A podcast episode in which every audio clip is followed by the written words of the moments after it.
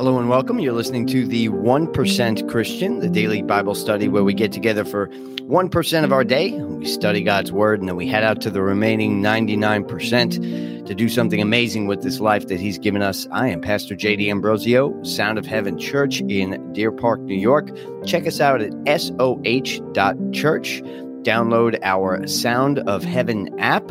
Uh, you can find it in any of your app stores. Just type in Sound of Heaven, won't be hard to find. And if you're listening anywhere where you get your podcasts, leave a like, share, subscribe, turn on your notifications. We don't want you to miss anything as we go through the Gospel of Matthew. We are in Matthew chapter 5. I was going to roll us through the end here, but I think I'm going to stop with this particular teaching uh, because it is important. Jesus is seemingly shifting gears uh, to different topics, but what it really wraps uh, around is one, uh, how to operate in the kingdom of God, how to maximize your life and walk in the fullness of God, especially in relation to the new covenant that we live in, which is in Christ. Um, but uh, two, Jesus is wanting you to be victorious in every area. And to do that, it's not so much about the external circumstances, it's not even so much about the day to day actions of our lives, although those are very, very important. What Jesus is really dealing with in regards to the crowds that surround him here and with me and with you are situations of the heart.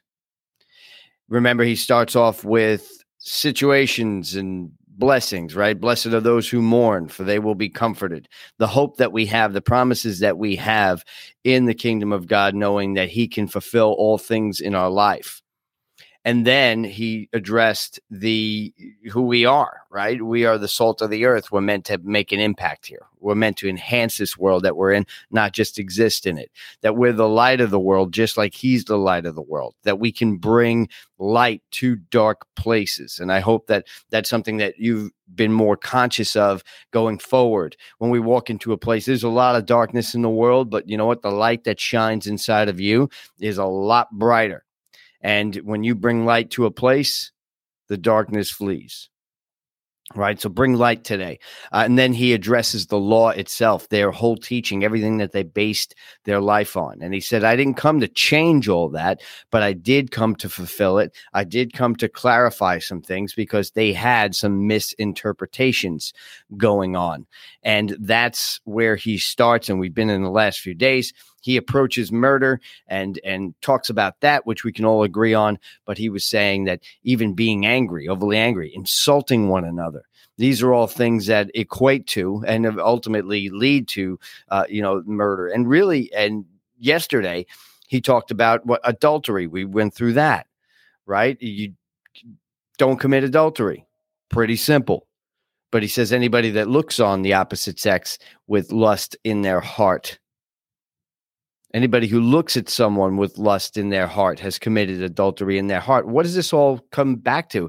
It comes back to our heart and our mind being a battlefield that we have to win. That maybe on our own we can't win, but with God, all things are possible. And that's the beauty of the indwelling of the Holy Spirit. What we're coming up to at the time of this uh, taping, so to speak, is this Sunday is actually Pentecost Sunday.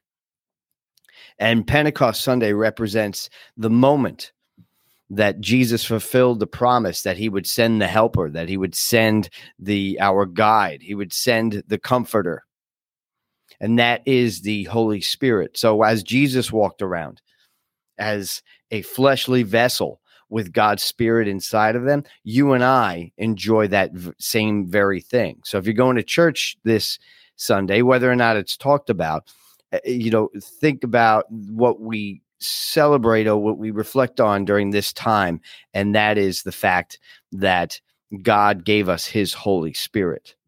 So, where we are today is also uh, a point where Jesus is going to say, So you have heard. So, something that he is correcting in that time. So, let's just jump right into this here.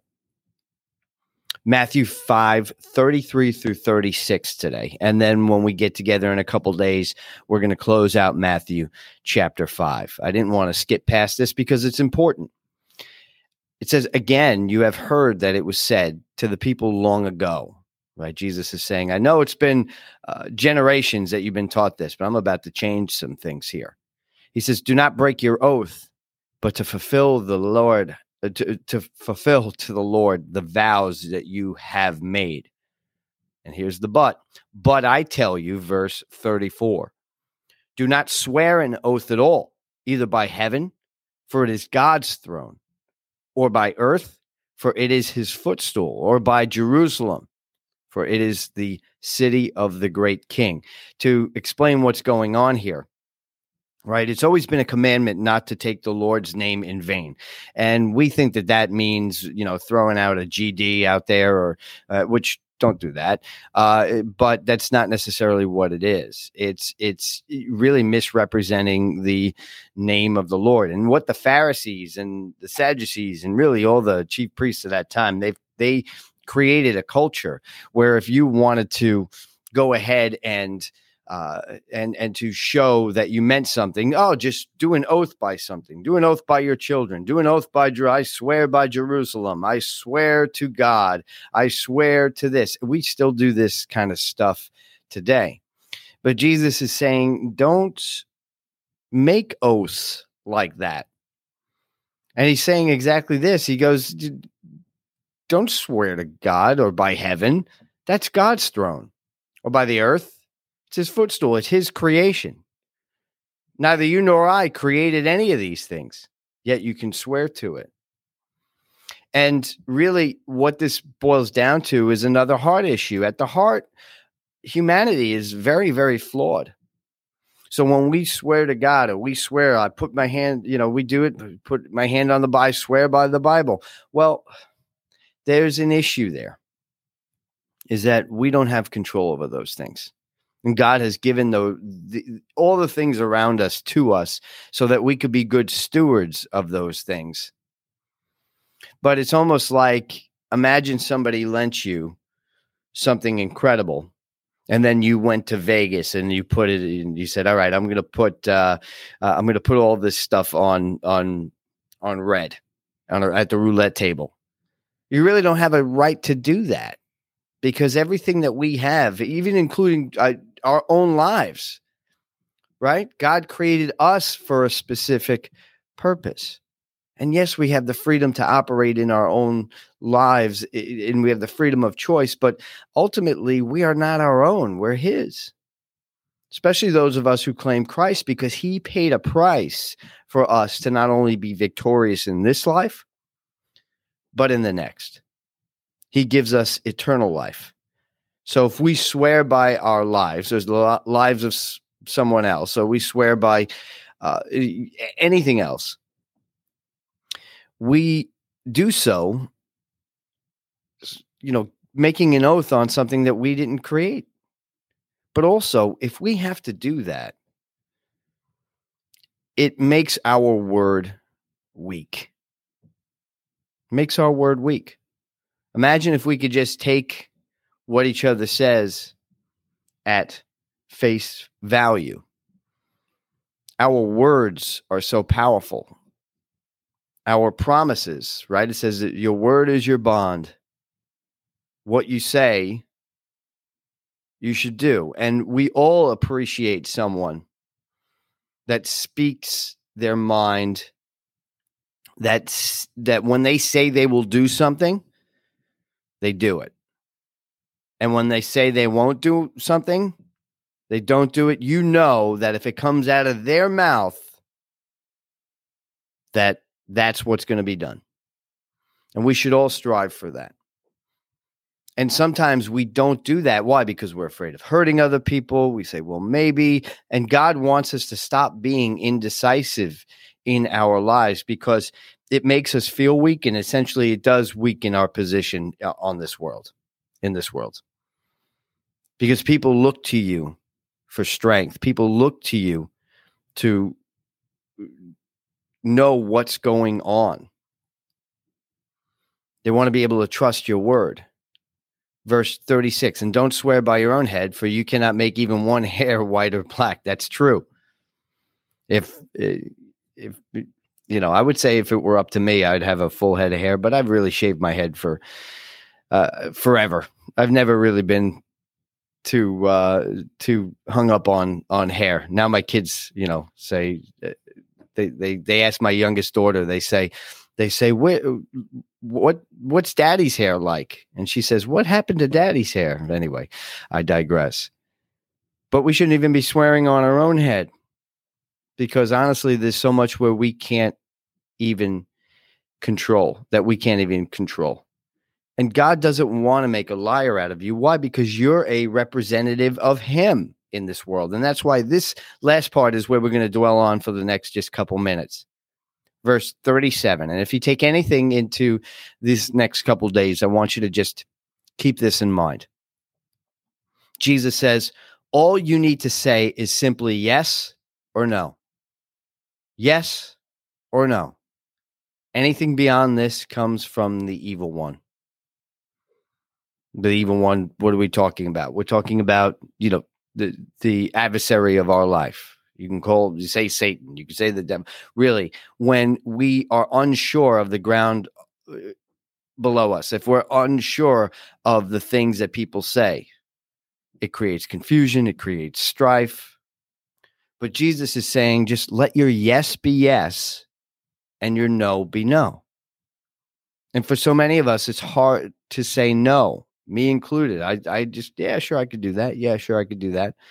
But without careful thought, you're setting yourself up for failure. And when we say yes and it ends up being a no, we lose credibility with everyone around us. And we're meant to be good representatives. And again, there is nothing wrong with saying no, saying, no, I can't do that. Or no, I don't I don't believe that. I don't believe in this. I don't want to partake in this. So you, to take a hard stand. And what may be difficult in the moment because you feel like you let somebody down, what you're doing is you're setting a standard for your life where people can trust the words that come out of your mouth. So let your yes be yes and let your no be no. So somebody knows that when they come to you, when they want advice, when they want to ask something of you, that they're not going to be disappointed, that you're going to have boundaries. One thing that I learned as a parent, right? They don't, kids don't like the word no. None of us like the word no, really. But when there are clear boundaries, this life that can be very unpredictable suddenly becomes more predictable. That we can trust the word around us. And that's why it's so important, the world around us. What I was about to say is that same with God's word. When you we get in there and we read God's word in its proper context and we begin to understand the nature of God and understand the things that he wants us to do and the things that he doesn't want us to do. When we begin to understand who he is, what he represents in our life, what is available to us and what is not, what is something that would cause destruction in life. When we begin to make those distinctions, we can live a little more at peace, knowing that the decisions that we make are set on a firm foundation. God doesn't change his mind. He's not like you and I, who can be prone to speak untruth. Everything that God says, he does. He doesn't leave anything up to chance. His ways are not our ways, but in many ways, he is a predictable God. That if we would love him with all our heart and all our soul and all our mind, that he is faithful to operate in and through our lives. And even when we don't recognize him, we know that he's working through those situations. Remember, there's different seasons of life, but he is in all of them. And he's with us. And he's tried and true. So, my challenge to you as we go into this next couple days is that you would allow your yes to be yes and your no to be no. That you would set aside the fear of disappointing and you would just take a hard stand in certain areas. And I promise you, the world around you will appreciate you for that.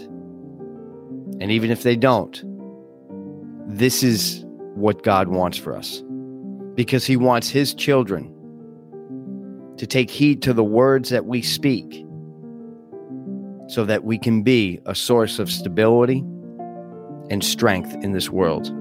Amen. Let's pray. Father, in the mighty name of Jesus, first of all, we thank you that your word is strong, that your word is true, and that your word can be trusted. For each and every one of us, let us have that same strength that when we speak, when we say yes, we mean it. When we say no, we mean it. And for that, we gain credibility with the world around us because we know if we have credibility with the world around us, when we begin to share other things like the glory of your majesty, like your love, that the world will take us more seriously and help us to navigate the times where it is difficult to say no. It's difficult to take a hard stand. But we know by doing that, we are replicating you in Jesus' mighty name. Amen. I am Pastor JD Ambrosio with Sound of Heaven Church in Deer Park, New York. Check us out, soh.church. You're listening to the 1% Christian, where 100 starts with one. I love you guys. Have an awesome, awesome day.